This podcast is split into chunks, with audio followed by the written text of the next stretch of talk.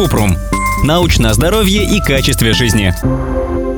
Правда, что при желчекаменной болезни нельзя есть томаты, виноград, капусту и кучу всего другого. Кратко. В российских клинических рекомендациях, которые вышли в 2015 году, таких ограничений нет. Обычно при желчекаменной болезни врачи советуют просто сбалансированно питаться. Здоровая диета должна включать нежирный белок, птицу, рыбу или обезжиренные молочные продукты, а еще овощи, фрукты и цельнозерновые. Поскольку томаты, виноград, капуста содержат клетчатку, то они подходят для питания при желчекаменной болезни и их можно спокойно есть.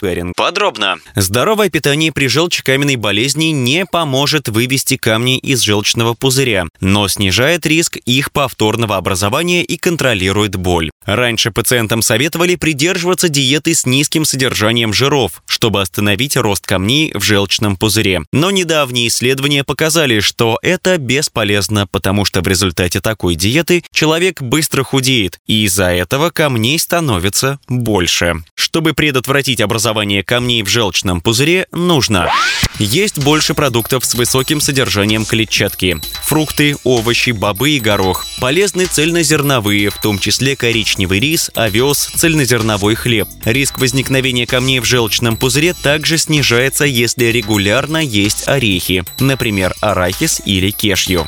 Есть меньше рафинированных углеводов и сахара. Избегать нездоровых жиров, которые часто встречаются в десертах и жареной пище. Добавлять в блюдо полезные жиры, например, оливковое масло, чтобы помочь желчному пузырю сокращаться и регулярно опорожняться. Ссылки на источники в описании подкаста. Подписывайтесь на подкаст Купрум, ставьте звездочки, оставляйте комментарии и заглядывайте на наш сайт kuprum.media. Еще больше проверенной медицины в нашем подкасте без шапки. Врачи и ученые, которым мы доверяем, отвечают на самые каверзные вопросы о здоровье. До встречи!